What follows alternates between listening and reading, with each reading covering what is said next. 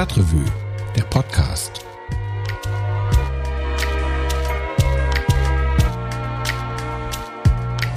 Ja, hallo und herzlich willkommen beim Stadtrevue Podcast. Ich hoffe, euch geht's gut. Mein Name ist Christian Bergschulte. Ich arbeite als Redakteur bei der Stadtrevue.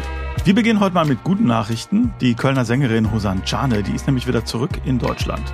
Im Juni 2018, kurz vor den Präsidentschaftswahlen in der Türkei, ist sie in Erdine festgenommen worden und damals wurde ihr vorgeworfen, dass sie ein Mitglied der verbotenen kurdischen Arbeiterpartei PKK sei. Kurz nach ihrer Festnahme wurde sie dann zu sechs Jahren Haft verurteilt. Der Prozess stützte sich hauptsächlich auf Postings in sozialen Netzwerken und, wie man sich vorstellen kann, wurde er aufgrund dieser Beweislage dann auch kurz darauf wieder aufgerollt. Osanchane ist aber zunächst in Haft geblieben, dann wurde sie freigelassen, durfte aber nicht aus der Türkei ausreisen und jetzt, seit dem 15. Juli, ist sie wieder zurück in Köln. Warum beginne ich damit? Ähm, Hosanchane ist jetzt schon die vierte Kölnerin, die mit fragwürdigen Vorwürfen in der Türkei verhaftet wurde, aber jetzt wieder zurück hier in Köln ist. Ihre Tochter, die Sozialarbeiterin Gönül Örs, die wurde im Juni wegen der gleichen Vorwürfe zu zehn Jahren Haft verurteilt, konnte die Türkei aber direkt danach verlassen. Und der Kölner Soziologe Sharo Garib der konnte 2017, kurz vor Weihnachten, zurückkehren, nachdem er zwei Jahre in Istanbul in, wie er selber sagt, einem Freiluftgefängnis gesessen hat. Der Grund? Er hatte mit anderen AkademikerInnen einen Friedensappell für die kurdischen Gebiete unterzeichnet. Sharogarib wartet noch auf sein Urteil, genauso wie Adil Demici. Der ist Sozialarbeiter, wohnt in Köln-Mülheim und wurde im April 2018 in der Türkei verhaftet Ihm wurde die Mitgliedschaft in der marxistisch-leninistischen kommunistischen Partei MLKP vorgeworfen. Dimici hat zehn Monate in Haft gesessen. Danach durfte er weitere vier Monate die Türkei nicht verlassen. Seit zwei Jahren ist er jetzt wieder in Köln und hat über die Zeit in der Türkei ein Buch geschrieben. Das heißt Zelle B28 als politische Geisel in Istanbul. Und ich habe mich mit ihm getroffen und mich mit ihm über dieses Buch und seine Haft unterhalten. Hallo Adil. Hi Christian. Adil, stell dich doch mal vor, ähm, wer bist du eigentlich? Ja, genau. Adil heiße ich. Ich bin ähm, 35, bin Sozialwissenschaftler, arbeite in der Flüchtlingsarbeit hier in Köln und ähm, arbeite auch nebenbei dann sozusagen als freier Journalist. Für verschiedene Medien. Genau. Hauptsache in der, in der Türkei oder auf äh, Schwerpunkt ist Türkei. Du hast gerade erzählt, bist Sozialwissenschaftler, machst in der Flüchtlingsarbeit, äh, bist als Journalist äh, tätig. Ähm, bekannt geworden bist jetzt aber nicht unbedingt wegen deiner Berufskarriere, sondern wegen einer anderen Geschichte. Du bist in der Türkei verhaftet worden 2018. Vielleicht kannst du mal erzählen, was hast du gemacht in der Türkei? Weil du bist in der Türkei geboren, äh, aufgewachsen, aber in Deutschland. Und dann bist du wieder zurück in die Türkei, oder? Genau, also ich bin ähm, in der Türkei geboren. Meine Eltern sind halt, als ich sechs war, dann nach Deutschland gekommen, 92 und bin halt dann im Ruhrgebiet äh, aufgewachsen, habe dort mein Abi gemacht und auch in Duisburg habe ich dann studiert. 2015 hatte ich mich dann äh, entschlossen, nach Istanbul zu ziehen und halt äh, ein Leben vielleicht dort aufzubauen, weil halt das irgendwie auch machen wollte. Bin dann rüber für äh, zehn Monate, weil es nach, nach 2015 Sommer gefährlicher wurde in der Türkei. Es kamen mehrere ähm, Anschläge und die Friedensphase war dann zu Ende ähm, zwischen der ähm, PRK und ähm, des türkischen Staates. Und danach, ähm, also auch nach, nach, nach der Wahlniederlage der AKP im Juni, dann wurde es wirklich ähm, auch heftiger in der Türkei. Und 2016 habe ich dann äh, mich dann entschlossen, okay, dann ist dann doch nicht für mich und ich bin dann wieder zurück. In der Zeit aber in der Türkei hatte ich dann auch als ähm, freier Journalist ähm, gearbeitet, auch zum Teil auch übersetzt. Genau, und da äh, hat, wurde ich zwar nie äh, festgenommen oder ähm, äh, aber 2016 konnte ich auch wieder zurückkehren. Äh, dann habe ich dann hier wieder angefangen in, in Köln meine Arbeit als ähm, Sozialarbeiter aufzunehmen. Äh, 2018, also zwei Jahre später, ähm, habe ich meine Mutter begleitet, weil sie ähm, krebskrank war und äh, nochmal die Familie in der Türkei besuchen wollte. Dann wollte ich nicht, dass sie alleine geht. Ähm, bei der Einreise war auch nichts. So, äh, aber einen Tag vor der ähm, Ausreise äh, wurde dann die Wohnung äh, gestürmt und ich wurde dann äh, festgenommen wegen sozusagen den Tätigkeiten, den Vorwürfen, was dann vor drei Jahren davor war. Okay, also in, in der Zeit, in den zehn Monaten, wo du in der Türkei warst. Was genau haben die dir denn vorgeworfen, dass die dich äh, verhaftet haben? Ich meine, wir wissen äh, auch von, von anderen Journalisten, äh, Mejali Tolu, die, glaube ich, bei der gleichen Nachrichtenagentur gearbeitet hat und natürlich Dennis Yücel, ähm, dass solche Vorwürfe oft sehr random sind, wie man, glaube ich, heute sagt in Deutschland. Aber ähm, irgendwas müssen die dir ja vorgeworfen haben, um überhaupt einen Grund zu haben, dich ins Gefängnis zu stecken. Bei der Hausdurchsuchung haben sie natürlich nichts gesagt. Also sie haben gesagt, es gibt einen äh, Vorwurf Terrorverdacht von der Staatsanwaltschaft. Aber sie wissen, sie haben dann zu mir gesagt, sie wissen auch nicht genau, was drin steht. Also es war halt dann nur ähm, Terrorverdacht, das ist aber wirklich bei jedem Verfahren, jedem Prozess so. Eben. Ähm, dann war ich halt vier Tage in U-Haft ähm, in der Polizeistation. Äh, und dann wurde ich halt ähm, nach vier Tagen Haftrichter sozusagen vorgezeigt. Da wurden mir dann, äh, haben sie mir dann gezeigt, dass die Teilnahme an ähm, Beerdigungen von ähm, Linken die äh, damals 2015 in der Zeit äh, an, auf der kurdischen Seite, also in Syrien, dann äh, gegen die islamistische IS gekämpft hatten ähm, und die Beerdigung in Istanbul war, die halt dann vom eigentlich vom Gouverneur erlaubt. Es gab auch keinen Polizeieinsatz, also es war auch ganz normale legale äh, Beerdigung mit 10.000 Teilnehmern, wo ich auch da jetzt irgendwie auch mit äh, da war. Äh, und jetzt da deswegen äh, drei Jahre später dann sozusagen verhaftet wurde. Also du warst einfach nur auf der Beerdigung, aber woher wussten die denn, wer du bist überhaupt? Genau, das war halt dann irgendwie ähm, auch die Frage, die wir halt dann auch während der ähm, äh, während meiner Haftzeit auch mit dem Anwalt auch ähm, diskutiert haben, weil die Anklageschrift ist wirklich diese drei Vorwürfe immer noch so und es ist total absurd. Es also es äh, wurde, natürlich äh, hatte ich auch einige Artikel in, unter meinem Namen dann übersetzt oder geschrieben, die halt aber zu Weltnews waren. Also ich habe nie zur Türkei äh, selbst geschrieben, sondern mehr eigentlich Nachrichten oder Artikel, die in, auf Deutsch oder Englisch waren, dann ins Türkische übersetzt. Und diese Artikel ähm, waren dann nicht in der Anklageschrift, weil sie halt dann irgendwie nichts mehr mit der Türkei zu tun hatten. Ähm, wahrscheinlich haben sie dazu in nichts ähm, gefunden, aber mir wird sozusagen dann die Tätigkeit bei der linken Nachrichtenagentur wahrscheinlich da, dadurch haben sie dann meinen Namen gehabt. Ähm, aber bei, der, ähm, bei den Teilnahmen an den Beerdigungen, da haben sie diese ähm, Kameraaufnahmen. Dort hatte ich auf jeden Fall drei Bilder gesehen, äh, wo man äh, das irgendwie, wo, wo, man mich zwar vom Weiten sieht, also ich würde mich selbst erkennen, weil ich, weil ich weiß, dass ich da war. Äh, und ich habe es auch gesagt, dass ich da war, aber da hat auch mein ein Anwalt gesagt, also man sieht, man erkennt dich nicht. Du hättest halt nicht sagen müssen, dass du da warst. So, ähm, aber ähm, es war für mich auch wirklich äh, gerechtfertigt. Es war auch legitim, äh, da zu sein. Äh, deswegen habe ich auch gesagt, ich fahre da. Du bist dann ins Gefängnis gekommen und zwar nach, wie sprechen wir es aus, Silivri? Nach Silivri. Es ist ein Hochsicherheitsgefängnis, ein sehr großes Gefängnis, auch das Gefängnis, wo Dennis Geschell zum Beispiel saß. Wie, wie muss ich mir das vorstellen? Also ich habe die Anlage auch dann, äh, die, das Gefängnis dann auch wirklich dann erst dann von außen gesehen, als ich ähm, entlassen wurde.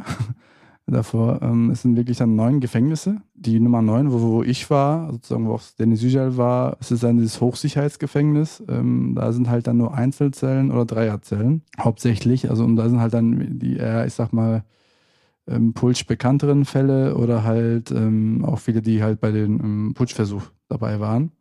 Ähm, es ist eine sehr große Anlage, äh, wirklich, ähm, wo halt dann auch Krankenhäuser gibt, ähm, wo es dann irgendwelche Stationen gibt. Ähm, äh, und wir waren halt in der Nummer 9.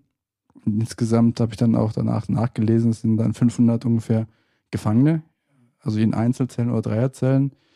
Äh, so, ich war in einer Dreierzelle mit zwei Jugendlichen die Anfang 20 waren. Der eine war Student, der andere junger Arbeiter, ähm, äh, die auch wegen äh, absurden Vorwürfen äh, dann auch fünf, sechs Monate im Gefängnis äh, waren.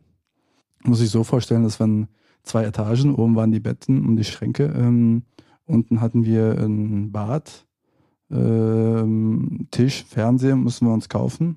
Ähm, mitten, äh, mitten sozusagen äh, einen kleinen Hof, wo wir uns äh, auch bewegen konnten. Es wird halt morgens um kurz nach acht aufgeschlossen und dann je nachdem, äh, also im Winter bis 17 Uhr und im Sommer bis 19 Uhr hatten wir dann die Möglichkeit im Hof, aber halt natürlich nur zu dritt. Also jede Zelle hat quasi den eigenen Hof, ist nicht wie man das aus Gefängnisfilmen kennt, dass die Gefangenen sich quasi im Hof begegnen. Genau, das ist halt dann bei diesem Gefängnis ist es dann, dass man komplett isoliert ist, dass man halt keinen Kontakt zu ähm, und kein anderen Gesicht eigentlich äh, sieht. Also man kann halt durch den Hof zum Nachbarnhof äh, sprechen oder halt laut sprechen, aber man hat, äh, man sieht keine Gesichter. So und das ist dann bewusst irgendwie so inszeniert. wenn du sagst, ähm, da sitzen alle politischen in Anführungszeichen, dann heißt das ja auch, da sitzen Leute aus der Gülen-Bewegung, also Menschen, die tendenziell vielleicht islamistisch-konservative Ansichten haben, mit PKK-Lern zusammen oder Leuten von verbotenen linken Parteien oder Sympathisanten oder was immer, also in Anführungszeichen. Ne? Es ist ja auch jetzt nicht so, ähm, nicht so, als hätte man sonst wahrscheinlich so, so unbedingt viel gemeinsam. Wie war denn das mit, mit Ferhat und Gückern? äh, deinen beiden Zellengenossen? Also ich kam ja erst äh, mit Ferhat äh, zusammen. Äh, das, er wurde ja auch am gleichen Tag wie ich festgenommen und er hatte wohl auch bei der linken Nachrichtenagentur äh, gearbeitet. Aber ich kannte ihn von damals nicht. Ich habe ihn nicht gesehen. Und nach der ersten Woche kamen wir dann zusammen. Wir waren zu zweit. Wir haben uns erstmal natürlich erstmal kennengelernt. Das ist natürlich erstmal komisch. Man spricht halt über Situationen und äh, auch man durch die Anwälte hat man auch dann irgendwie auch mitbekommen, wer der andere auch so ist. Und nach einer Zeit gewöhnt man sich auch wirklich dran. Das hatten wir, die erste Zeit war ein bisschen schwieriger, weil wir wirklich sozusagen unerfahren waren. Zum ersten Mal sozusagen im Gefängnis waren. Aber nebenan waren halt ähm, Leute, die wegen Gülen-Bewegung äh, verurteilt wurden. Die haben dann uns ähm, sozusagen geholfen, äh, unterstützt halt, wie man äh, mit dem Alltag klarkommt. Die erste Zeit waren wir halt äh, nicht im B28, was eigentlich sehr isoliert war. Ähm, danach kam der Gökhan, aber Gökhan und Ferhat äh, kannten sich. Dann zu dritt war es dann nochmal ein bisschen angenehmer, weil man sich auch irgendwie ähm, auch unterhalten konnte, auch irgendwie mehr Möglichkeiten hatte zu dritt in der Zelle. Und dann kam man äh, in die Zelle sozusagen B28, das war dann ähm, schon sehr zentraler und man hat da auch wirklich da mehr mitbekommen. Ja, und Ahmed Altan war auch mein Nachbar. Das ist ein bekannter Journalist, ne? Genau, ein Journalist, Schriftsteller, der jetzt auch äh, frei ist, aber in der Zeit äh, verhaftet war. Spannend. Und Zelle B28, so jetzt können wir mal kurz Werbelog machen, ist auch der Name deines Buches, was du über die Zeit geschrieben hast. Spannendes Buch. Ist jetzt schon draußen, ja, ne? Ja, ist jetzt raus. Genau, ist gerade draußen. Hab's auch äh, mit großem Interesse gelesen. Und was ich interessant fand, ist, wie du versucht hast, quasi dir einen Alltag zu schaffen im, im Gefängnis, weil das stelle ich mir wirklich ähm, schwierig vor. Du hast ja gerade schon gesagt, diese beiden Leute aus der Gülen-Bewegung haben euch so ein bisschen Tipps gegeben, wie man im, im, Gefängnis auch zurechtkommt. Aber ihr habt euch ja auch wirklich ganz schön selber diszipliniert. Was, was habt ihr denn da gemacht? Also wir haben da ähm, äh, jetzt auch durch die Anwälte, die halt natürlich dann auch regelmäßig ähm, polnische Gefangene auch betreuen äh, und auch besuchen, auch dann so ein bisschen auch mitgeteilt, wie sie allgemein den Tag äh, organisieren. Also gegen 8 Uhr wird halt der Hof aufgeschlossen. Man muss halt dann ähm, sozusagen wach sein äh, und wird halt irgendwie so kontrolliert, dass man nicht abgehauen ist aus diesem äh, Hochsicherheitsgefängnis. Da kommt auch das Frühstück sozusagen. Dann ähm, war es halt dann so, dass wir ein bisschen ähm, in den Hof gegangen sind und Sport gemacht haben, damit man nicht mehr auf wach wird. Ja, es ist, es ist, natürlich ein Hof, dann irgendwie sieben Meter mal drei Meter, das ist jetzt äh, nicht wirklich, aber ähm, da war auch jetzt in, auch in der ersten Zeit, ähm, das war auch ein wichtiger Tipp von dem Nachbar der Gülen-Bewegung, der eigentlich Torwart war bei einer, einer Erstligamannschaft. Äh, dann meinte, er läuft nicht nur im gleichen Kreis, sondern äh, dreht euch mal auch in die andere Richtung um. Es war halt dann, dass wir ähm, zwei, drei Tageszeitungen bekommen, also abonniert hatten, äh, die halt dann dort erlaubt waren. Ja, und halt wir haben dann wirklich auch versucht, okay, uns daran zu halten, dass wir irgendwie sagen, okay, mittags ist dann irgendwie mh, tun wir lesen und irgendwie vormittags können wir Sport machen, äh, lesen Zeitungen. Äh, und am Abend haben wir dann meist halt im Fernseher geschaut oder diskutiert. Hattest du denn ein Buch, wo du sagen würdest, ähm, das hat dir besonders geholfen in der Situation oder hast du eher gelesen, um quasi deine Situation zu, zu vergessen auch so ein bisschen und auf andere Gedanken zu kommen? Äh, beides. Beides. Also das zweite auf jeden Fall. Also es, das, die Zeit geht dann wirklich sehr äh, schnell, schneller vorbei weil es gab halt im Sommer, hatte ich auch ein Buch geschrieben, da hatten wir so eine Phase, wo wir gesagt haben, okay, wir müssen uns ja nicht daran halten, schauen wir uns die WM in Russland so ein bisschen an, aber dann ging wirklich die Zeit nicht vorbei und ähm, äh, halt Disziplin hat dann wirklich im, im Gefängnis den Alltag wirklich organisiert. Äh, was ich halt besonders äh, super fand, ähm, ich hatte davor, äh, hatte ich eigentlich schon angefangen mit Ahmet Ümit zu lesen, ähm, den Krimi-Autor, ein bisschen sehr bekannter türkischer Krimi-Autor. Und insgesamt habe ich dann, glaube ich, von ihm zwölf äh, oder dreizehn Bücher gelesen. Also ich fand es wirklich sehr spannend. Also auch die Bibliothek war, äh, die Gefängnisbibliothek war auch sehr, hm, hat auch viel Auswahl gehabt, weil da auch sehr bekannte äh, hm, Journalisten auch äh, in Haft waren und die Tageszeitung Jumhuriyet dann auch große Spende da dort gemacht hat. Genau, also mit Ahmed Ümit äh, wurde ich ein Fan. Aber ähm, jetzt auch vom deutschen Konsulat, die Mitarbeiter hatten mir auch dann äh, Bücher von Frank Schätzing mitgebracht, also als Kölner. Ja. Da habe ich auch von ihm drei Bücher dann gelesen. Klar. Aber mit Ümit ist, ähm, schreibt viel über, über Istanbul ja auch, die Stadt, die du ja auch so ein bisschen verehrst eigentlich. Äh, ne? wie, wie ist denn das, wenn man im Knast äh, sitzt und quasi ständig von der Stadt, in der man eigentlich jetzt gerne wäre, ähm, liest? Ist das schwierig oder, oder was stelle ich mir, ich stelle mir das ganz hart vor, ehrlich gesagt. Auf der einen Seite ja, aber auf der anderen Seite muss man auch irgendwie auf andere Gedanken da kommen, damit man da weg ist. So und, äh, und das fand ich dann irgendwie besonders bei ihm dass man dann auch jetzt in, zu Istanbul oder auch zu verschiedenen Städten ähm, oder zwischen Geschichten, die er auch dann, äh, dass man auch die Personen, die er, äh, es sind ja immer die gleichen Namen, die im, im, im, Out, im vom Buch, äh, von den Krimis, dass man die auch so eine Vorsicht hat, dass man sich auch wirklich in, in, äh, vorstellen kann.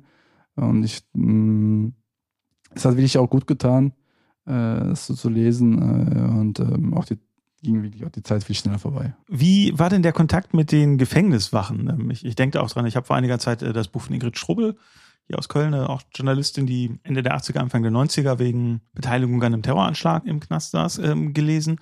Und die hat äh, sehr viel über das Verhältnis zu den Wächtern auch, oder ihren Wächterinnen in dem Fall, geschrieben. Das kommt bei dir im Buch gar nicht so sehr vor. Waren die, wie haben die sich euch gegenüber verhalten? Unterschiedlich. Also ich habe dann auch wirklich gesehen, dass die Wächter ähm, zu dass denen äh, mitgeteilt wird, äh, wer weswegen angeklagt ist und sie, äh, deren Verhalten sich dann so bisschen auch ähm, ähm, ausdrücken. Äh, zum Beispiel zu Ferhat, zu Göckern waren sie wirklich, äh, oder zu mir, waren sie da jetzt nicht unbedingt, ähm, ich sag mal, die haben jetzt keine Gewalt angewendet oder ähm, haben sogar zwischendurch Spaß äh, gemacht. Ähm, also bei mir haben sie manchmal auch gesagt, sag mal, die Deutschen sind da. So, ähm, also es war schon bekannt, dass die Wächter dann über mich Bescheid wussten und dass sie irgendwie von oben irgendwas für Aufgaben oder keine Ahnung, ähm, wie man wie es sagt, irgendwie mitbekommen haben, okay, behandelt den jetzt irgendwie unter Kontrolle, weil jetzt äh, regelmäßig in Slivil die Anwälte da sind, äh, jetzt weil auch sehr viele bekannte ähm, Personen sind, wie, wie Osman Kavala, der weiterhin da sitzt, oder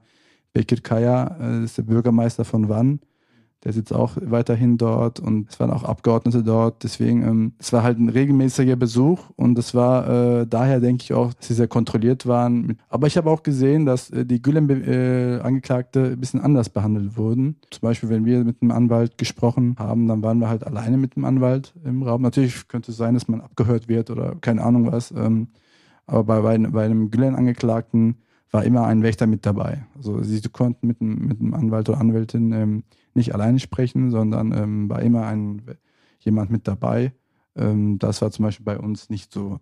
Konntest du denn gut Kontakt halten jetzt zu deinen Anwälten oder auch zu deiner Familie oder zu, zu den Unterstützerinnen hier in Köln? Es gab ja immer die Mahnwachen, ähm, klar für alle politischen Gefangenen, aber halt natürlich auch für dich und für Hosan Janne und, und ihre Tochter später dann ähm, am Wallrafplatz. Wie, wie hast du davon erfahren? Hattest du regelmäßigen Kontakt? Konntest du Briefe, Telefonate? Wie sind da so die Beschränkungen gewesen? Genau, die erste Zeit war, es war ja meine Verhaftung, es war eben während des Ausnahmezustandes.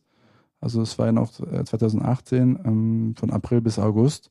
Und dort war es natürlich sehr beschränkt. Also man konnte nur alle 14 Tage telefonieren und bis ich dann, äh, zunächst haben sie mir es nicht erlaubt, nach Deutschland anzurufen. Dann hatte meine Mutter eine türkische Karte irgendwie äh, organisiert und dann äh, das Handy mit nach, nach Deutschland genommen. So konnte ich dann irgendwie eine türkische Nummer anrufen, die dann im Ausland war. In, während des Ausnahmezustandes war es nochmal schwieriger, wirklich. In der Zeit hatten wir auch keinen Kontakt zu einer anderen Zelle gehabt. Das heißt, man war halt immer auch alleine. Äh, aber nach, dem, nach der Aufhebung des Ausnahmezustandes hat sich das ein bisschen geändert.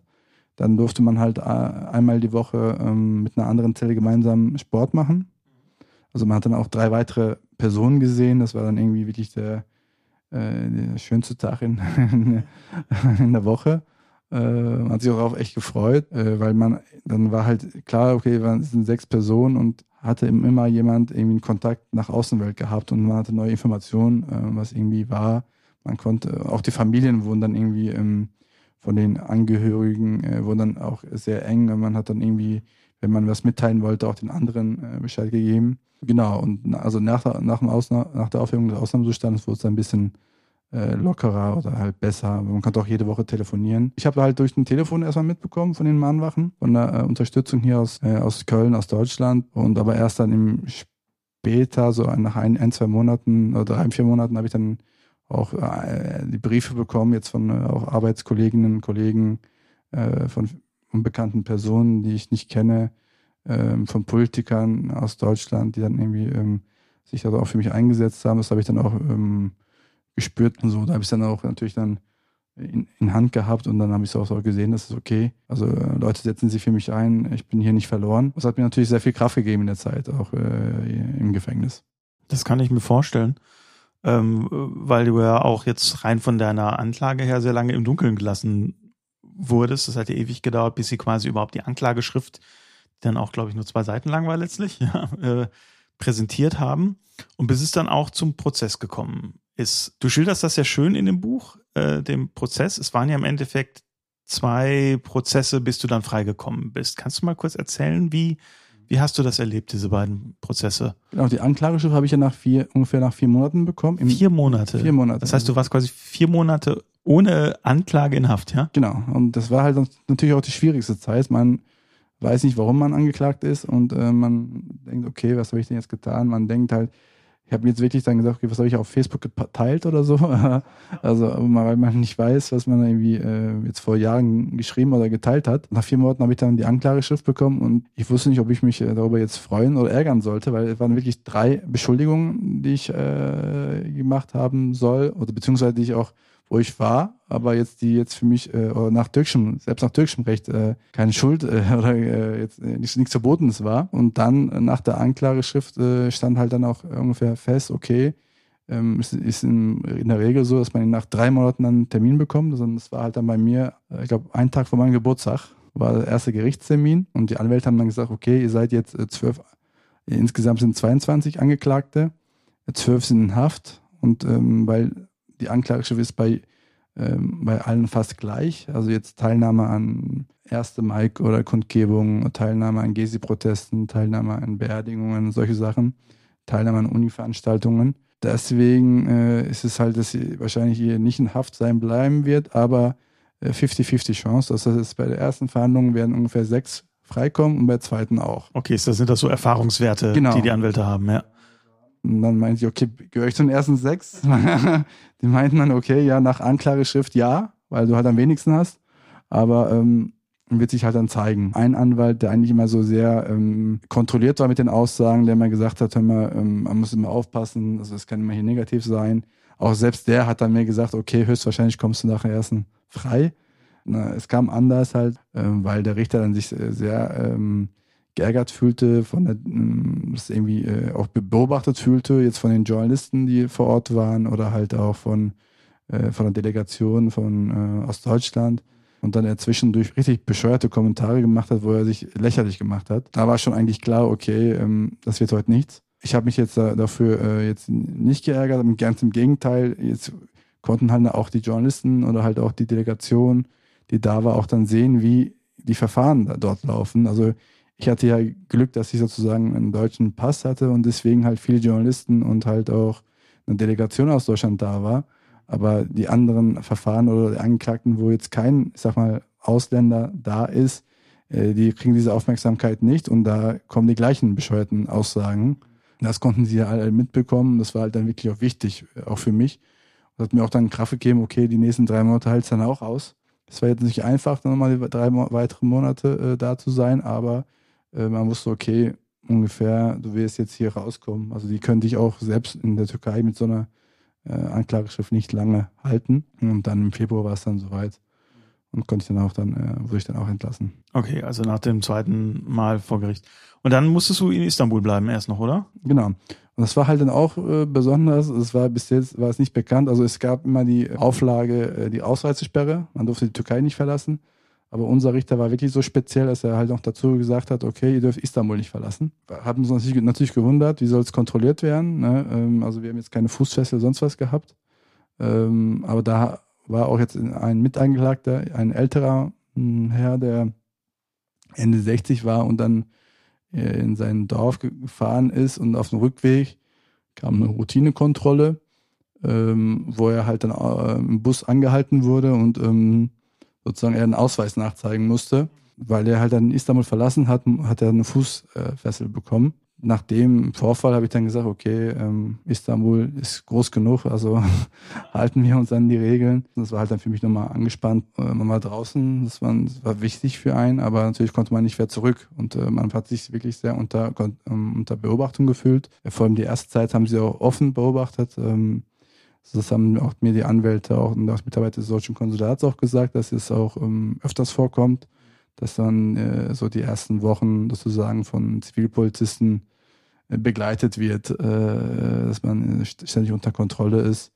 Äh, und ähm, natürlich hat man da auch Angst gehabt in der Zeit. Ja, das hatte der Sharogarib, ähm, den habe ich auch mal interviewt, als er in der gleichen Situation war, halt auch ähm, in Istanbul bleiben musste. Ist ja auch mittlerweile zurück in Deutschland. Hatte mir das auch erzählt, dass ihm, ihm das schon auffällt, wenn er beobachtet wird und ähm, dass er sich dann auch nicht immer so sicher fühlt, wenn er im Café sitzt und weiß, da drüben an dem Tisch, das ist jemand, äh, der jetzt sozusagen nur wegen mir da sitzt und mich beobachtet, ist natürlich nochmal eine ganz andere Situation, aber auch irgendwie Wahnsinn, ähm, dass ein Land wie die Türkei, was ja jetzt auch wirtschaftlich gerade wirklich nicht so toll dasteht, äh, quasi für so einen Unsinn Kapazitäten hat. Ja, also da denkt man sich auch irgendwie was für eine Verschwendung. Also äh, neben den ganzen demokratischen Fragen ist das in Ordnung, ähm, so ein Überwachungssystem aufzuziehen, denkt man sich auch einfach nur so, was ein Quatsch. Also so auf so einer, so einer intuitiven Ebene. Ja, es, ist auch die, gerade auch die Zeit, wo sie auch wirklich äh, mit Angst und Einschüchterung auch äh, regieren. Also äh, und äh, neben der Angst und Einschüchterung geht auch, weil dass sie wirklich man Sicherheitspersonal äh, so aufgestockt haben und das äh, überall auch jetzt auch ähm, Unternehmen, also auch Leute, die jetzt äh, keine Polizisten sind, also Sicherheitskräfte, die haben auch wirklich Sonderrechte.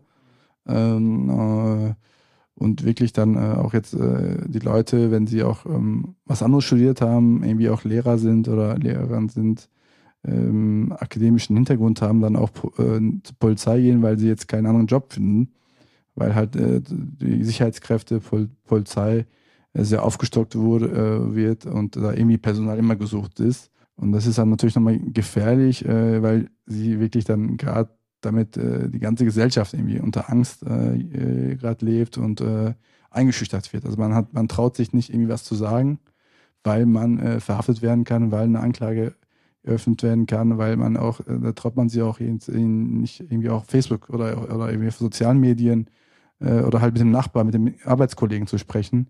Weil könnte ja sein, dass man irgendwie, an, äh, irgendwie verpfiffen wird oder irgendwie sagt, okay, der ist halt ein Kritiker von Erdogan. Das ist, ist ja auch das, was, was sozusagen, ähm, naja, aber dieser, also diese hohe Anzahl von Mitgliedern, angeblichen Mitgliedern der Gülen-Bewegung ähm, soll ja auch durch sowas zustande kommen, hat mir mal jemand erzählt, dass das auch so, ein, so eine Art ist, Menschen, die einem persönlich vielleicht irgendwie unbequem sind, loszuwerden, ja dass man die halt verpfeift. Also solche Geschichten habe hab ich dann auch wirklich dann auch, äh, auch dort gehört, dass man, ähm, das ist nach einer Zeit dann auch wirklich, äh, dass man sagt, okay, hör mal, ich komme dem Kollegen nicht klar und sagt, dass er halt der Gülen-Bewegung angehört oder halt auch der, der kurdischen Bewegung. Also es ist nicht nur die Gülen, dass man irgendwie so, sozusagen ähm, so ein, ein los wird, ist natürlich sehr tragisch, was, was in der Situation in der Türkei gerade steckt. Ja. Jetzt lass mal kurz nochmal zurück zu dir kommen. Die Situation deiner Mutter hat sich verschlechtert und sie ist dann aber auch nach Istanbul gekommen nochmal und dann ist sie gestorben, was dann wiederum der Grund war, warum du nach Deutschland kommen konntest, oder? Wie, wie ist das abgelaufen? Genau, also ich meine, ich hatte noch einen dritten Verfahren, einen Prozesstermin gehabt, das war Ende,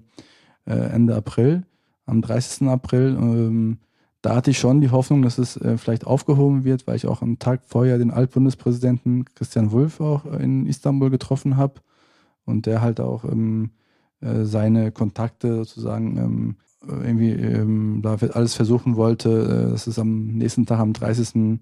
vielleicht die Ausreisesperre aufgehoben wird.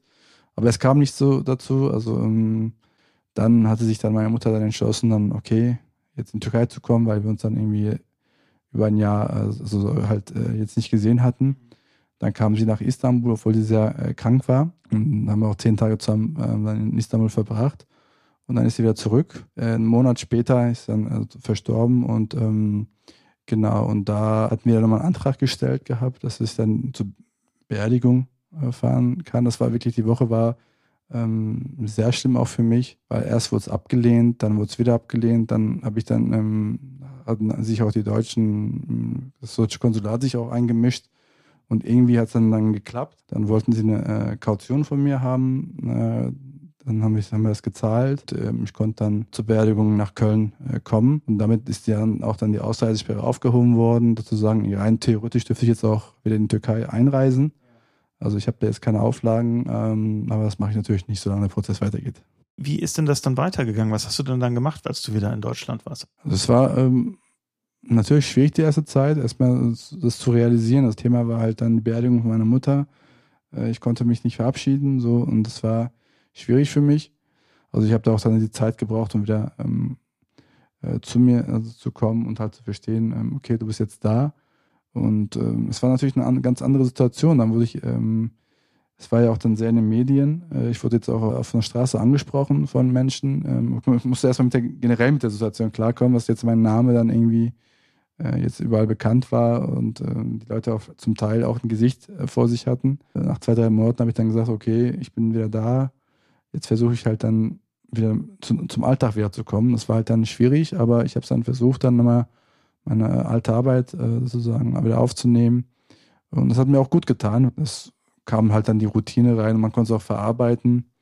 Äh, ja, und ähm, ich hatte auch während der Haftzeit auch ein Tagebuch geführt. Die erste Zeit habe ich auch gar nicht äh, nochmal nicht äh, reingeschaut, aber erst jetzt im letzten Jahr, ähm, während der Corona-Zeit, hatte ich dann wieder, konnte ich da ein bisschen, äh, hatte ich auch die Zeit, aber auch das, wieder das Gefühl, ähm, da wieder daran zu arbeiten und ähm, habe daraus halt das Buch dann sozusagen entwickelt. Ähm, das Buch ist dann sozusagen auch für mich so eine ähm, Aufarbeitungsmethode gewesen der ganzen Situation. Ähm, ich natürlich kann ich das nicht ganz abschließen, weil es noch weitergehen geht und erst im Frühjahr enden wird. Also weil die Anwälte rechnen, dass es in, wahrscheinlich erst im Frühling äh, zum Urteil kommen wird. Aber es war halt auf jeden Fall eine Methode für mich, dann äh, damit umzugehen. Wenn im, im Frühling dann der nächste Prozesstag quasi ist gegen dich oder der nächste Prozess, musst du dann zurück nach Istanbul? Nee, nee, also der nächste Prozesstermin ist im September. Ähm, aber es ist, weil es so eine Massenanklageschrift ist mit 22 Personen, äh, da fehlen dann bei einigen Anklagen irgendwelche, äh, bei ein, ein, Angeklagten irgendwelche Sachen, die jetzt äh, von der Polizei oder von irgendwelchen äh, Ämtern, äh, irgendwelche Belege und so, solche Sachen. Daher dauert, dauert es sich so hinaus und man gibt, meist halt dann zwei Termine im Jahr ähm, gerade und das ist dann, weil keiner auch in Haft ist, zum Glück. Ähm, und daher jetzt im September meinten sie, wird jetzt nicht zum Urteil kommen, aber es könnte sein, dass halt dann das Plädoyer gesprochen wird und dann, dann im Frühjahr sozusagen zum Ende kommt. Ähm, ich muss nicht nach Istanbul, also das, äh, das reicht aus, dass meine Anwälte da sind und sie werden auch die Endverteidigung für mich machen. Ich werde auch nicht, solange der Prozess da ähm, weitergeht oder jetzt nicht zum Urteil kommt, will ich da auch nicht hin zurückgehen. Und dann, falls du verurteilt wurdest, Gibt es denn ein Auslieferungsabkommen mit der Türkei? Wie ist, wie ist da die Lage im Moment? Äh, soweit ich weiß nicht. Also ich glaube, es ist bei mir bisher, ich hoffe, bleibt es so bei, ist nicht so, nicht so eine hohe äh, Forderung gehabt. Äh, also ist schon äh, sieben Jahre, aber jetzt äh, im, ich sag mal, im Vergleich mit Can, äh, Can Dündar, der jetzt lebenslänglich äh, und durch Interpol gesucht wird oder so. Sag mal, eine ganz andere Geschichte. Ähm, ich hoffe, dass es nicht dazu kommt, auch nicht zu einem Urteil. Ähm, also nicht zu einer Verurteilung, also jetzt mit einer ho hohen Haftstrafe.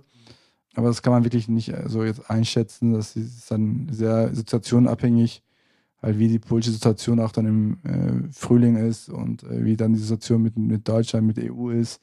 Es hängt wirklich an äh, anderen äh, Faktoren ab und nicht an die Ankla nicht an der Anklageschrift. Das ist dann le leider traurig. So, aber auch jetzt, jetzt noch trauriger für die Leute, die in der Türkei sind äh, und die halt dann irgendwie jetzt wegen, wegen Terrorverdacht, weil ein, sozusagen Terrorverfahren gegen sie läuft, nicht arbeiten dürfen. Die haben dann auch Betätigungsverbot tatsächlich. Äh, in vielen Bereichen sozusagen, äh, sag mal, in besseren Stellen äh, kommen sie nicht mehr rein, weil es gerade ein Verfahren gegen Terror, wegen Terrorverdacht läuft. Ähm, oder auch da war es auch eine junge Angeklagte gewesen, die ist jetzt Anwältin geworden und sie darf ihren Beruf nicht ausüben, weil ein Verfahren gegen sie läuft. Und das ist halt natürlich schwierig für die Leute dort, aber es ist auch eine Methode der Einschüchterung. Solange äh, solche Verfahren laufen, können die Leute sich irgendwie, haben auch Leute Angst, irgendwie sich politisch zu äußern, ähm, weil sie auch nicht irgendwie, ähm, ja, auch nicht, nicht ins Gefängnis wollen, aber auch irgendwie arbeiten müssen, um irgendwie auch äh, ihr Leben zu finanzieren. Ist eine ganz, ist halt eine, äh, ich glaube ich, gerade eine bestimmte Politik der AKP-Regierung. Ja, natürlich, weil, weil diese, nennen Sie es mal, einfach die gebildete Mittelschicht, Anwälte, AkademikerInnen, LehrerInnen, ähm, Leute in Sozialberufen, ist, ist natürlich auch traditionell eigentlich eine Schicht, die so vielleicht so ein kritisches Bürgertum verkörpern könnte. Ne? Und wenn die dann äh, quasi ausgeschlossen sind von diesen Berufen, wo sie auch den Einfluss, den sie aufgrund ihrer Ausbildung, ihres, ihres Intellekts äh, haben, ausüben können, dann ist das natürlich eine ganz klare Taktik, auch die aus der Öffentlichkeit rauszuhalten. Genau, und leider ist es auch so, dass sie halt vor allem diese, diese Schicht dann auch äh, äh, schaut, dass sie nach Europa kommt, ähm, weil sie jetzt äh, dort keine Perspektive mehr für sie sieht äh, und sagte mal, sie haben dann sozusagen ähm, keine weiteren Möglichkeiten mehr dort. Also es ist ja, ich habe letztens auch einen Artikel gelesen, wo die Mitgliederzahl der AKP sehr gestiegen ist. Aber ich habe mich erstmal sehr gewundert, weil es ist dann äh, von 10 auf 13 Millionen gestiegen. Drei, wenn die, wenn die haben 13 Millionen Parteimitglieder? 13 Millionen Parteimitglieder hat die AKP und das ist dann über 18-Jährige, wenn man es ausrechnet, kommt man auf um die 22 Prozent der Gesellschaft. Äh, wenn man irgendwie Parteimitglied oder parteinah ist, dann kriegt man auch Stellen. Ah, okay. Also diejenigen, die, es ist in der Türkei gibt es ja zum Beispiel auch bei den Lehrern äh, drei verschiedene Gewerkschaften, äh, die oppositionell, äh, oppositionell sind. Sie werden äh, nicht eingestellt. Man sollte in der in der AKP in Hagen äh, Gewerkschaft sein, um Stelle als Beamte zu kriegen. So und das ist dann äh, äh sehr pragmatisch, aber sehr traurig finde ich, dass dort, das ist schon wirklich über 20 Prozent dann äh, Menschen ähm, AKP-Mitglieder sind. Das ist dann schon unheimliche Zahl.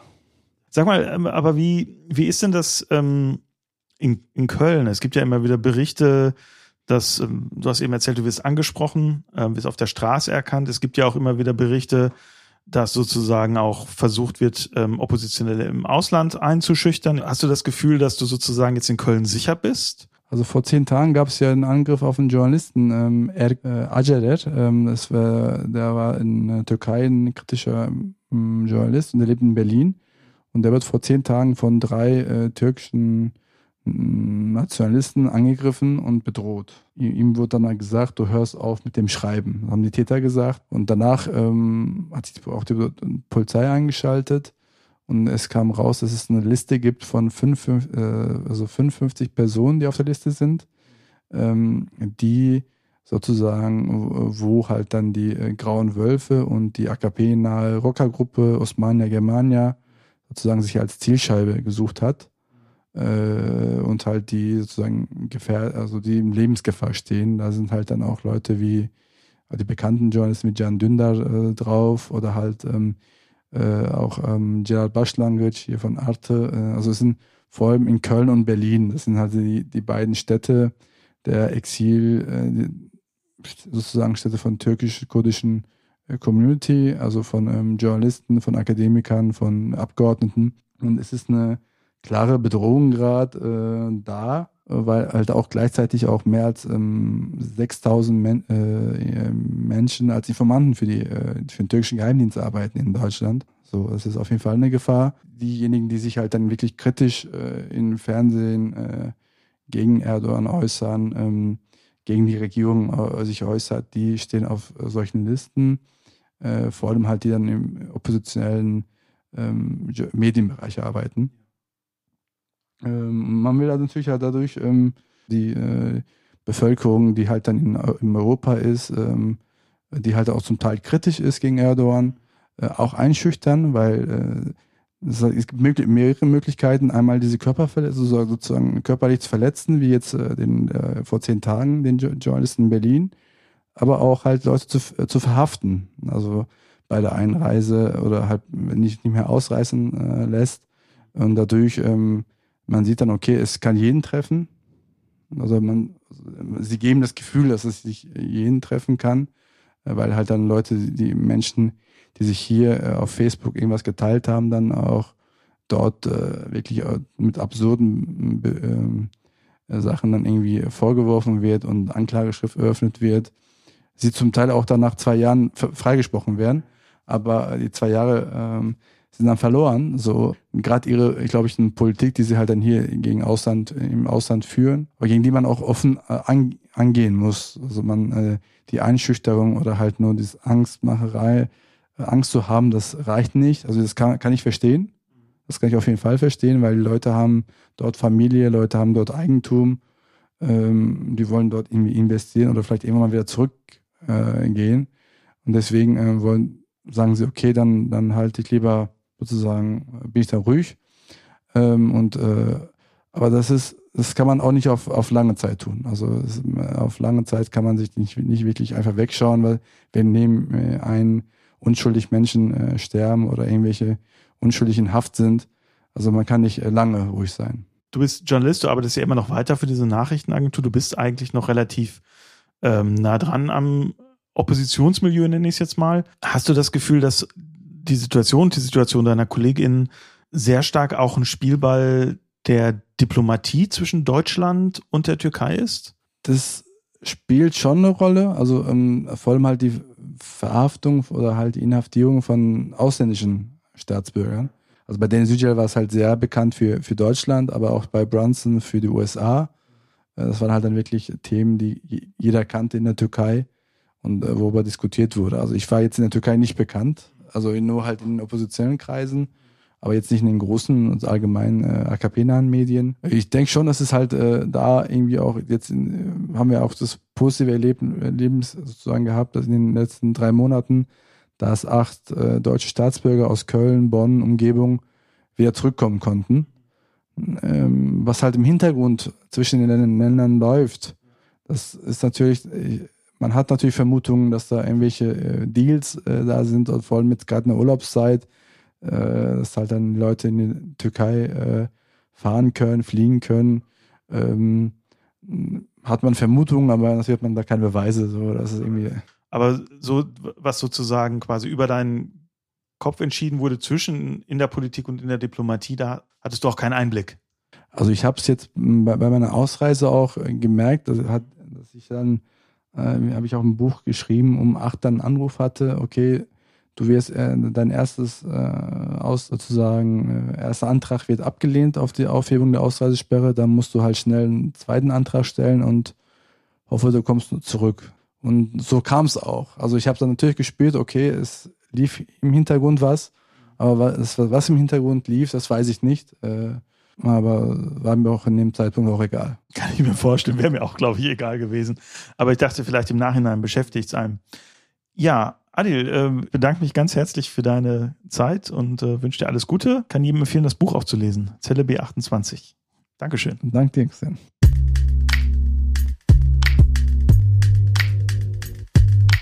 Ja, Adils Buch heißt Zelle B28 als politische Geisel in Istanbul. Das ist im Eckhaus Verlag erschienen und kostet 14,80 Euro. Wie ihr vielleicht wisst, gehört zu diesem Podcast auch ein Printmagazin, die Stadtrevue. Die erscheint jeden Monat und wenn ihr Lust habt, die mal zu lesen, dann geht doch einfach mal zum Bütchen oder auf stadtrevue.de und besorgt euch ein Heft beziehungsweise im Internet auch ein Probeheft. Und wenn ihr nicht so gerne lest, sondern lieber irgendwelchen Leuten beim Sachen erzählen zuhört, dann schaut doch mal auf stadtrevue.de slash support vorbei. Da könnt ihr nämlich diesen Podcast unterstützen. Und jetzt schauen wir mal ins Kölner Umland, nämlich nach Erftstadt, ins Bergische Land und in die Eifel. Fast drei Wochen ist es her, dass dort Starkregen zu fürchterlichen Überschwemmungen geführt hat. 47 Menschen sind allein in NRW dabei ums Leben gekommen. Unzählige andere haben ihr Hab und Gut verloren. Aber was wir auch sehen, ist eine riesige Hilfsbereitschaft, eine große Solidarität und viele Menschen, die tatsächlich nicht nur mit Geld, sondern auch mit Muskelkraft helfen wollen. Wir, die Stadtrevue, wir sind ja ein Kölner Magazin aber ein paar von uns leben durchaus auch in der Eifel, nämlich unsere Grafikerin Claudia Faber und unser IT-Spezialist Ralf Blask. Mit den beiden habe ich mich unterhalten, wie sie denn die Flutnächte und das, was danach folgte, erlebt haben. Auch mit beim Gespräch dabei war unser Fotograf Thomas Scheckel. Der wohnt zwar in Köln, aber der war in den letzten Wochen immer wieder im Flutgebiet unterwegs, um zu dokumentieren und auch um zu helfen. Hallo ihr drei. Hallo. Morgen. Hallo Christian. Ja, vielleicht ähm, mögt ihr euch einfach mal kurz äh, vorstellen als erstes.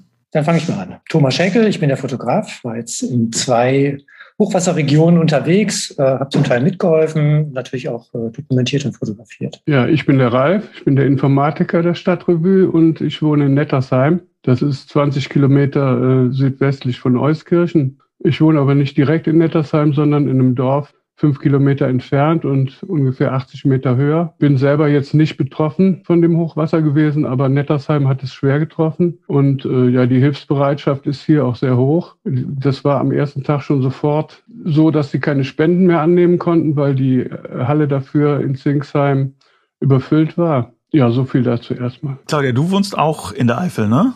Ja, ich wohne auch in der Eifel. Ja, mein Name ist Claudia. Ich arbeite seit fast, glaube ich, 20 Jahren schon in der Grafik der Stadtrevue.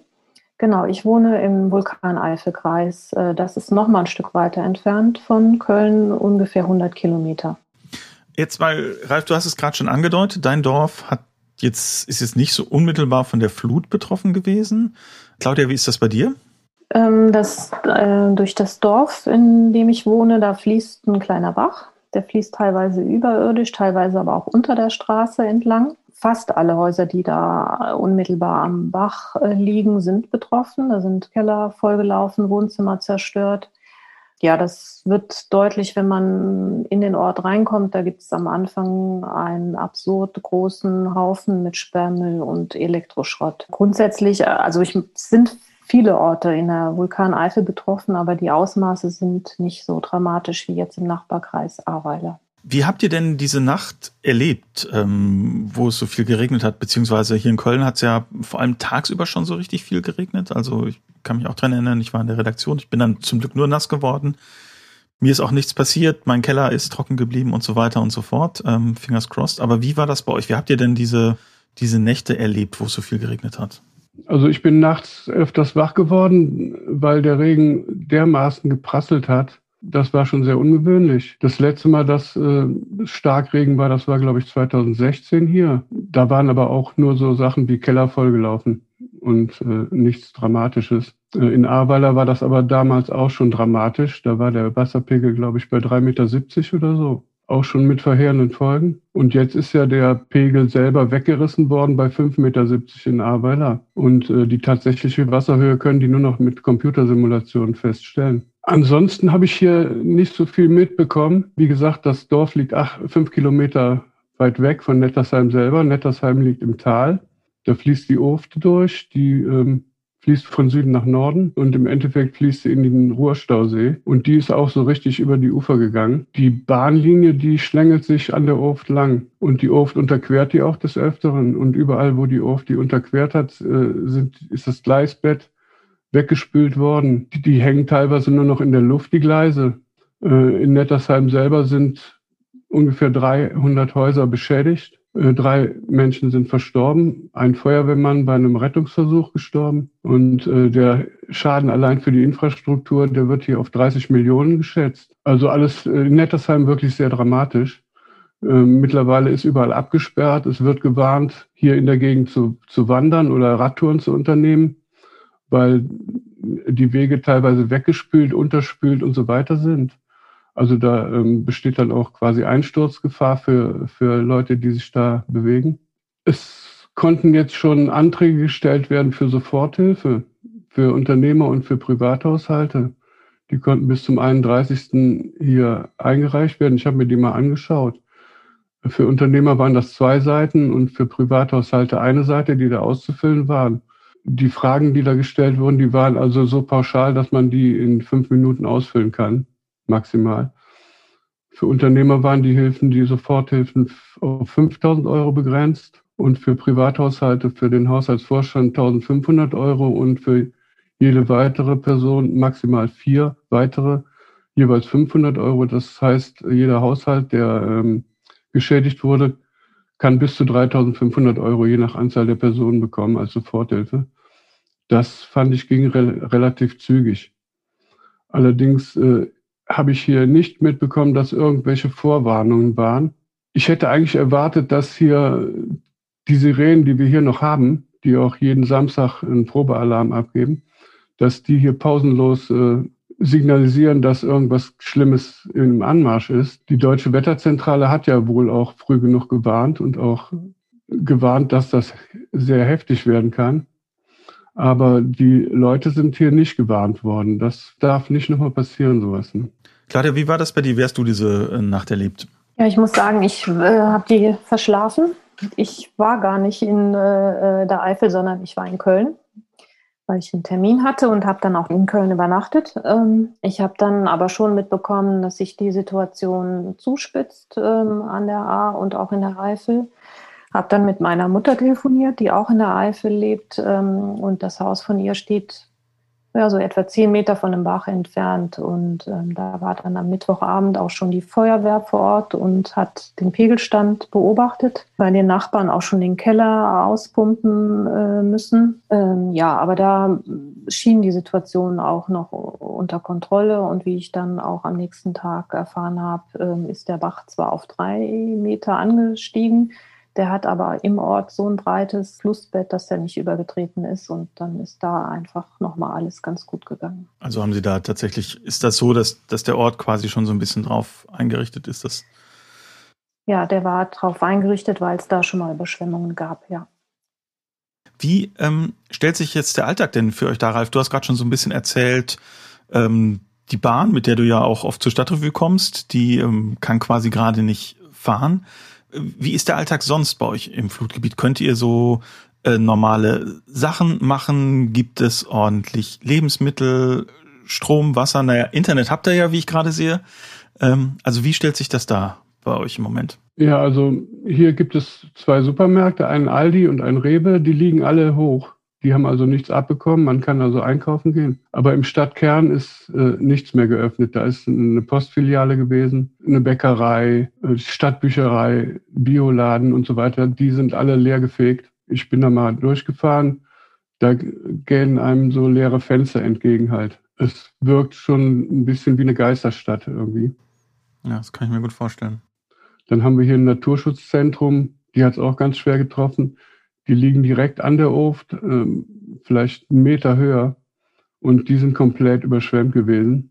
Äh, und das ist auch jetzt geschlossen bis auf weiteres. Und ich denke mal, das wird so ein, wirklich ein paar Jahre dauern, bis hier alles wieder soweit hergestellt ist. Die haben kein Telefon, die haben keinen Strom, die haben kein Internet. Äh, das wird jetzt wahrscheinlich in den nächsten Tagen wieder alles äh, so provisorisch funktionieren. Aber ähm, die sind schon ziemlich abgeschnitten da. Claudia, bei euch, äh, eurem Nachbarort oder euren Ort selber hat es ja auch ein bisschen stärker noch getroffen? Ja, genau. Die, die Nachbarorte waren tatsächlich ein bisschen stärker betroffen. Da gibt es auch mehrere Supermärkte, die haben tatsächlich alle noch geschlossen. Da konnte noch keiner von öffnen. In den anderen ähm, Supermärkten, die eben nicht überschwemmt waren, da gab es in den ersten Tagen Lieferengpässe. Also man stand da auch vor leergeräumten Regalen. Das hat sich aber mittlerweile äh, normalisiert. Ansonsten ist hier sehr schnell aufgeräumt worden durch private Hilfe, aber auch das Entsorgungsunternehmen hat angeboten, den Schwärmel kostenfrei zu entsorgen. Also im Moment in dem Ort selber, hier sieht man ähm, eigentlich kaum noch Schäden. Das ist alles relativ schnell beseitigt worden. Habt ihr denn selbst auch bei so Aufräumaktionen mitgemacht? Ja, also hier auf jeden Fall. Ähm, hier ist kurz nach der Katastrophe, ist hier in Zingsheim, da gibt es ein äh, Bürgerhaus mit einem großen Saal. Und ähm, es gab da halt einen Spendenaufruf. Da habe ich auch äh, Kleidung, Decken, alles, was ich hier entbehren konnte. Zwei alte Handys, dann Gesellschaftsspiele habe ich alles eingepackt und habe das da hingebracht und ähm, habe auch Geld gespendet. Die haben hier sofort ein Spendenkonto eingerichtet bei so einer kleinen Volksbank, die hier im, in Nettersheim angesiedelt ist. Ähm, dann habe ich angeboten, beim Kleidersortieren oder sowas mitzuhelfen. Also schwere körperliche Arbeit ist bei mir leider nicht möglich wegen meines Rücken. da habe ich also massive Probleme. Ich würde wahrscheinlich sofort einen Hexenschuss bekommen, wenn ich da Schlamm schleppen würde oder so sogar zum Kleidersammeln waren zu viele Leute schon eingeteilt und zum Essen verteilen auch. Also ich habe da meine Telefonnummer hinterlassen. Äh, bis jetzt hat sich aber noch niemand gemeldet. Also das waren quasi zu viele Leute hier, die Hilfe angeboten haben. Also es gab ja direkt am Anfang Spendenaufrufe. Man konnte dann, da hieß es noch, äh, in erster Linie wird Kleidung gebraucht, Lebensmittel, Hygieneartikel. Daran haben wir uns beteiligt. Wir haben die direkten Nachbarn gefragt, ob die Hilfe brauchen. Dann ist es so, dass mein äh, Freund in dem Nachbarort von Schuld arbeitet.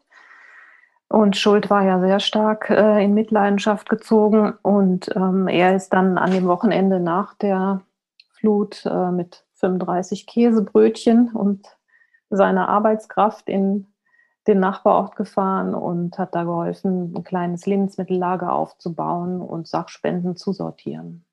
Thomas, du warst ja dann als unser Stadtrevue-Fotograf äh, unterwegs in den Flutgebieten. Wo genau bist du denn hingefahren? Also ich habe mir erstmal Blessem angeschaut. Ich bin äh, ganz äh, naiv da rangegangen, habe gedacht, okay, wie komme ich da am besten hin? Und dachte, okay, ich nehme das Fahrrad einfach. Und bin dann nach Horem rausgefahren und dann tatsächlich an den äh, kleinen romantischen Flüsschen äh, hochgefahren. Und äh, man hat dann erstmal gar nicht, also ich habe erstmal überhaupt nicht verstanden, äh, was denn da tatsächlich passiert sein soll, weil man sieht auf der Strecke bis kurz vor Blessung eigentlich fast gar nichts. Ähm, erst wenn man dann auf der Brücke steht und auf die Autobahn runterschaut, äh, dann wird dann eigentlich die Dramatik erstmal bewusst ähm, und äh, man versucht das irgendwie, irgendwie äh, als Bild irgendwie klar zu bekommen, weil der Cut ist so groß, das ist einfach unvorstellbar. Weil die Hochwasserlinie äh, auf der Autobahn, die reicht dann bis zur überführenden äh, Landes-, äh, Bundesstraßenbrücke und zwar bis zum Geländer. Das heißt, das sind mal locker so zehn Meter Dahinter ist quasi erstmal nichts zu sehen. Und das muss irgendwie sich da aufgestaut haben. Sonst ist das gar nicht äh, nachvollziehbar. Dann äh, bin ich tatsächlich, äh, habe ich mein Fahrrad erstmal abgestellt und habe mal geguckt, äh, was, äh, was lasse ich mich da eigentlich ein, was äh, ist eigentlich um mich herum. Da so am Start und habe dann einfach ein paar Leute angesprochen, bin mit denen dann tatsächlich in das Stadtteil äh, rübergegangen, äh, weil die ihrem Freund helfen wollten und habe dann mit denen ein bisschen gesprochen, äh, was sie da jetzt äh, vorhaben, was da passiert. Ähm, und äh, bin dann äh, bis zum Haus mitgegangen, habe dann mit dem Hausbesitzer gesprochen. Äh, der war aber total fokussiert auf seine Arbeit. Also der hat mich da natürlich tatsächlich, fand ich, sehr freundlich angenommen, hat gesagt, geh einfach hin, wohin du willst und mach Fotos, kein Problem. Bin dann einmal nur kurz ins Haus und dann aber auch direkt wieder raus, weil ich dachte, das ist zu privat und zu intim, das kann jetzt eigentlich gar nicht der Punkt sein. Dann habe ich mich so ein bisschen gelöst davon und bin eigentlich so ein bisschen tatsächlich auch gefühlt wie so ein, ja, auch ein Beobachter dann äh, durch dieses Viertel gegangen. Und äh, das lässt sich ganz schwer beschreiben. Es war eine ganz merkwürdige Atmosphäre, weil es waren so viele Leute da und alle waren beschäftigt. Und es hatte auch zum Teil etwas Surreales, äh, sich da zu bewegen. Ähm, ich hatte dann so ein bisschen die für mich immer wieder naive Einstellung, okay, ich muss auf jeden Fall was tun. Also ich habe dann überlegt, wo kannst du hinfahren, wo kannst du helfen und dann vielleicht hinterher Fotos machen. Es hat sich aber auch ganz schnell herausgestellt, das geht nicht. Äh, man kann nur eins machen. Also entweder geht man äh, mit einem klaren Kopf dahin und dokumentiert das äh, oder man hilft da. Ähm, ich habe dann zwei Tage im Sistal zugebracht, habe beim ersten Tag Bekannten geholfen, beim zweiten Tag bin ich dann mit einer kirchlichen Gemeinde unterwegs gewesen und ähm, habe dann einfach Spaten, Bohrmaschine, Schlaghammer in die Hand genommen und habe dann einfach Estrich rausgekloppt. Und da war irgendwie auch klar, ich kann jetzt nicht irgendwann aufhören und dann die Kamera greifen. Ich habe die einfach liegen lassen und habe gesagt, nee, es geht nicht, äh, lässt sich überhaupt nicht vereinbaren. Ähm, das muss man getrennt voneinander machen. Ähm, es war aber auch total klar, oder es ist sowieso klar, dass nach den Aufräumarbeiten und wenn jetzt die Urlaubszeit, glaube ich, auch vorbei ist, äh, vor allen Dingen die Aufbauarbeiten beginnen und dass da jede Menge, glaube ich, Hilfe auch noch angesagt ist. Und äh, ich denke, da werde ich gucken, dass ich da so beide Aspekte äh, so ein bisschen versuche unterzubringen. Genau, das ist schön, wie du das beschreibst, weil ich hatte auch tatsächlich kurz überlegt, ob ich nicht mal hinfahren soll. Ich hatte, ich, ich war die letzten zwei Wochen beim WDR, hatte deswegen so unter der Woche überhaupt keine Zeit. Und dann habe ich gedacht, wenn ich am Wochenende jetzt fahre, also es fühlte sich nicht richtig an, da als Beobachter hinzufahren und dann nicht, nicht mit zuzupacken, ehrlich gesagt. Also es ist, wirklich ein komisches Gefühl. Das hatte ich ja auch schon mal. Also ich, ich bekomme das ja immer mit, wenn ich so ein bisschen aufgeregter bin, dann, äh, dann rolle ich so durch die Redaktion und will ganz viel machen und äh, scheuche auch alle auf. Und ähm, dann äh, relativiert sich das aber auch ganz schnell, weil ich immer wieder an denselben Punkt auch rauskomme, wo ich dann einfach für mich selber verstehe, okay, ich muss da einen Cut machen, das geht nicht beides. Ähm, das ist dann tatsächlich, wenn ich fotografiere, dann bin ich auch wirklich als Fotograf unterwegs. Also dann tauche ich auch irgendwann ab. Ich habe immer Lampenfieber, wenn ich mich auf etwas zubewege. Es ist immer ganz komisch. Ich muss dann wirklich einen Einstieg finden. Der ist manchmal einfach, manchmal tatsächlich gar nicht so einfach. Ähm, wenn ich dann aber so ein bisschen einen Weg für mich gefunden habe, mich mit dem Thema auseinanderzusetzen, dann sieht das allerdings anders aus, dann komme ich da auch ganz gut zurecht. Ich glaube, man sieht es in Fotos auch an, also dass es jetzt keine Offenheitsfotos sind, sondern auch äh, mit einem gewissen Abstand ich äh, mit den Sachen umgehe. Was trotzdem total erstaunlich ist, ähm, dass die Leute eine große Bereitschaft haben, äh, wenn sie angesprochen werden, auch zumindest mal sich Zeit zu nehmen und auch Antworten zu geben und auch ein bisschen, ein bisschen zu erzählen, was äh, da passiert ist und was um sie herum passiert ist. Was ich überall wieder gefunden habe, ein totales Erstaunen, was die Hilfsbereitschaft angeht. Also damit hat, glaube ich, niemand mehr gerechnet. Alle haben gesagt, wir bewegen uns eigentlich gefühlt auf eine Gesellschaft zu, wo die Anteilnahme gar nicht mehr vorhanden ist oder so stark im Schwinden begriffen ist, dass man sich das, das, was jetzt gerade passiert ist, überhaupt nicht mehr vorstellen konnte. Also dass wirklich die Leute aus äh, Leer kommen äh, mit, äh, mit, mit ihren äh, Wagen und äh, mit ihren Handwerkerwagen und einfach da sagen, so hier sind wir, kannst, können wir dir irgendwie helfen, kannst du irgendwas gebrauchen von dem, was wir dir anbieten können und dann einfach loslegen und einfach den ganzen Tag dann einfach auch äh, schwere handwerkliche Arbeit vollbringen, dann vielleicht noch einen zweiten Tag bleiben und dann wieder zurückfahren, ohne irgendwelche Erwartungen zu haben. Und das ist schon äh, sehr beeindruckend. Habt ihr das auch so erlebt äh, bei euch in den Orten, Ralf und Claudia, dass ihr, dass die Hilfs, dass die Leute irgendwie gefasst und konzentriert sind, so wie Thomas das beschreibt, und dann, dass aber die Hilfsbereitschaft eigentlich auch die Erwartung übertroffen hat? Ja, das kann ich auch nur bestätigen für, für die Region hier. Da war das auch so, dass äh, dass die Hilfe auch sehr schnell am Start war von privater Seite. Ein bisschen ist es äh, in Aktionismus ausgeartet, also es war wenig äh, gesteuert. Ähm, dann gab es ja auch ganz schnell den Spenden, äh, Spendenstoppaufruf. Ähm, es gibt allerdings auch noch eine Bürgerstiftung äh, hier im Kreis und da sind mittlerweile auch schon über 800.000 äh, Euro zusammengekommen an Spendengeldern. Die werden dann zusätzlich zu dieser äh, äh Bundeshilfe von diesen 3.500 Euro, von denen du, Ralf, eben gesprochen hast, die werden dann zusätzlich ausgezahlt. Ist natürlich, wenn man das mal überlegt, wie viele tausend Menschen das jetzt betrifft, ist es natürlich dann letztlich auch alles nicht äh, viel Geld und vor allem ist es ja auch, auch nur Hilfe, die jetzt so sehr unmittelbar helfen kann. Ich meine, ähm, äh, 3500 Euro, da kann man vielleicht zwei Monate die Miete von bezahlen oder drei. Ich weiß nicht, wie hoch die Mietsteigerungen sind oder wie hoch die Miete ist bei euch in der Region. Aber das reicht natürlich nicht, um seine Existenz quasi wieder äh, zu errichten. Wenn man wirklich jetzt das Haus ähm, überflutet worden ist oder auch äh, man die gesamten Möbel verloren hat, äh, sämtliche sonstige wichtige Sachen, ähm, Festplatten, also auch, auch vielleicht Sachen, wo die wirklich für die eigene Arbeit dann ähm, wichtig waren, das ist natürlich wirklich nur eine Soforthilfe. Deswegen würde mich mal interessieren, wenn ihr mal so perspektivisch ähm, denkt, wie müssten denn jetzt so aus, aus eurer Sicht, aus den betroffenen Gebieten so die nächsten Schritte eigentlich sein? Was steht denn da jetzt an und habt ihr Vertrauen, dass das auch gut passiert? Also da fange ich jetzt mal gerade an. Äh, ich habe vor ein paar Tagen habe ich einen Bericht ähm, gesehen über die äh, Situation äh, in Ahrweiler oder überhaupt an der Ahr.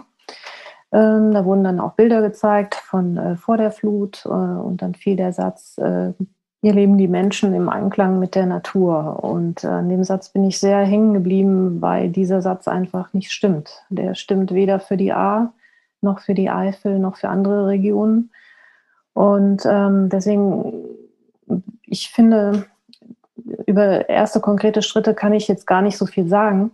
Ich finde nur, dass das Thema Klimaschutz und Umweltschutz, also gerade hier in der Region, eine viel höhere Priorität bekommen müsste, als sie das jetzt hat.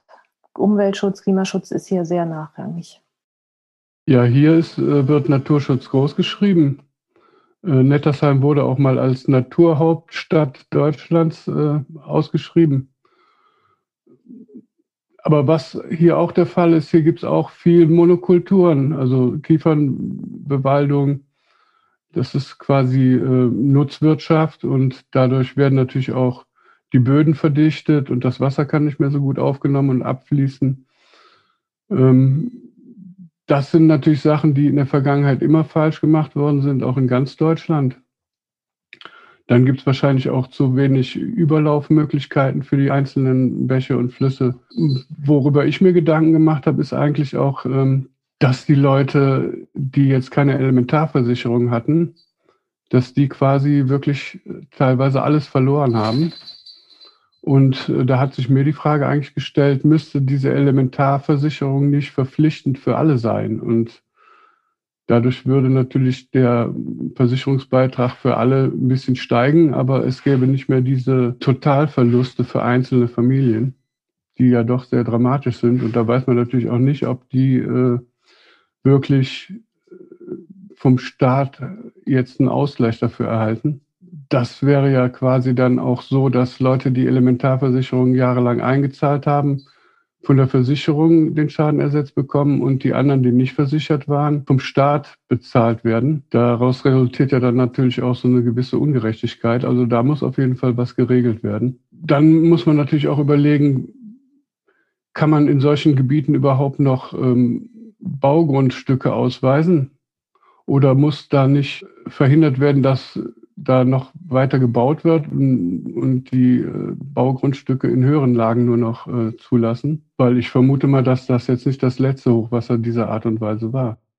Ich würde mal sagen, es gibt sicherlich jetzt mehrere Phasen, die auch vor allen Dingen auf die Region dazukommen. Wir sprechen ja wirklich von Regionen, also unglaublich große Gebiete, die davon betroffen sind. Wir kriegen ja eigentlich nur einen relativ kleinen Ausschnitt mit äh, von den äh, tatsächlich am dramatischsten betroffenen Regionen. Aber das ist ja von der Fläche her eigentlich fast unvorstellbar. Das heißt, jetzt werden die Häuser erstmal äh, von, von den Schlamm- und Wassermassen äh, quasi befreit. Dann werden die ganzen, im Erdgeschoss zumindest, die ganzen Böden rausgerissen. Dann werden die Häuser vier Wochen wahrscheinlich erstmal stehen, die noch stehen bleiben können und einfach trocknen. Und danach beginnt ja dann nochmal die dritte Phase, nämlich der Wiederaufbau. Und da kommen ja noch verschiedene Sachen dazu. Wir haben Fachkräftemangel, wir haben einen Baustoffmangel. Äh, man weiß gar nicht genau, wie das alles tatsächlich vonstatten gehen soll, weil die Mengen, die da eigentlich jetzt zur Disposition stehen, die sind einfach so unglaublich groß. Also, dass das auch zu einer wahnsinnigen wahrscheinlich Verteuerung führen wird. Und äh, es werden mit Sicherheit händeringend äh, Leute gesucht, die überhaupt da tätig werden können. Und das andere ist, glaube ich, auch, und das ist sicherlich auch etwas, was äh, auch dann Köln betrifft. Also es ist ja schon angesprochen worden, dass man auch mit Wasser anders umgehen muss. Wenn man sich auch die Neubaugebiete hier im Stadtgebiet Köln anschaut, also Elmühle zum Beispiel, das muss man ja neu denken, weil die Hochwasservorbereitung, die die Stadt Köln hat, die liegt, glaube ich, bei elf Meter oder so. Ob das noch in Zukunft ausreichend sein wird, das ist, glaube ich, äh, auch damit in Frage gestellt worden. Und die große Frage, die da anschließt, ist, wie gehen wir denn mit Hochwassern um, die mal 13 oder 14 Meter sein werden, die ja nicht unwahrscheinlich sind, wie wir das jetzt gesehen haben? Ich meine, der Ralf hat es erzählt, 2016 äh, äh, war das, ähm, war die A 3 Meter, glaube ich, 70 hoch und jetzt irgendwie 8 Meter. Das sind ja Maßstäbe. Da muss auch die Stadt Köln mitrechnen, dass sowas mal passieren wird in den nächsten, weiß ich nicht, 10, 15, 20 Jahren. Also es ist tatsächlich, das kann ich an der Stelle sagen, ohne das äh, bewerten zu wollen, ob die Stadt das gut oder richtig macht. Aber es ist tatsächlich, ist gerade der Starkregen ein riesiges Thema. Ähm, es gibt sogar eine eigene Starkregenstelle. Wir haben da auch mal in der Vergangenheit schon drüber geschrieben. Das ist auf jeden Fall eine wichtige Frage, die auch in Köln sich natürlich die Leute äh, stellen, weil Hochwasser hier auch historischen Gründen schon immer mal ein Thema war. Also tatsächlich, glaube ich, ist Köln sogar fast gut vorbereitet, im Gegensatz zu vielen anderen Orten, wo Hochwasser halt nur sehr selten vorkommt. Aber du hast vollkommen recht, äh, wenn ich dran denke, äh, wie jetzt in Mülheim Richtung Stammheim zum Beispiel, da direkt am Rhein äh, gebaut worden ist, das sind alles potenzielle Überschwemmungsgebiete natürlich. Und das wird in der Tat sehr interessant, was da in Köln auch noch passieren wird und natürlich auch, wie das weitergeht und, und, und auch, auch wie in der Eifel dann gebaut wird. Ich persönlich bin da tatsächlich ein bisschen skeptisch. Ähm, äh, ich glaube, wir sehen nach der Corona-Krise sozusagen die Rückkehr zu alten schlechten Wegen ähm, und ob das jetzt nach diesem Hochwasser, dass das so, so ein heilsamer Schock ist für die Politik, ähm, weiß ich nicht. Ich wünsche es mir sehr, aber ich, ich bin mir ehrlich gesagt nicht sicher, ob das wirklich passieren wird, dass man sagt, man geht von diesen Monokulturen weg, man schaut, dass man stärker äh, darauf setzt, auch äh, Flächen nicht mehr zu versiegeln und so weiter und so fort. Alles, was quasi dazu beiträgt, mit diesen unglaublichen Regenmassen, und die werden ja wirklich äh, häufiger werden, äh, besser umgehen zu können. Also ähm, ich wünsche mir sehr, dass da jetzt Einsicht kommt, aber ehrlich gesagt, so richtig glauben mag ich daran nicht, muss ich gestehen. Ja, selbst wenn die kommt, dauert das ja Jahrzehnte, bis da, äh, bis das Auswirkungen hat. Also ich wünsche es mir wirklich sehr, aber äh, sehe es ehrlich gesagt nicht. Und ich habe wirklich immer noch diesen Satz von Armin Laschet im Kopf, der sagte in dem Interview nach der Flut abends im WDR und der sagte, äh, wegen sowas ändert man doch nicht die Politik wegen so einem Tag. Und da habe ich gedacht, ja, wegen so einem Tag nicht, aber auf diesen Tag werden noch viele folgen und ich hoffe sehr, dass äh, die Politik sich dann auch ein bisschen ändert. Ihr Lieben, ich bedanke mich ganz herzlich bei euch für das schöne, interessante Gespräch. Ich wünsche euch alles Gute. Ja, vielen lieben Dank. Gerne. Tschüss. Tschüss. Tschüss. Ja, mehr zu den Überflutungen könnt ihr dann natürlich in der nächsten Stadtrevue lesen. Die erscheint am 26. August. Wir hier im Stadtrevue Podcast hören uns dann Anfang September wieder. Bis dann und bleibt bitte gesund.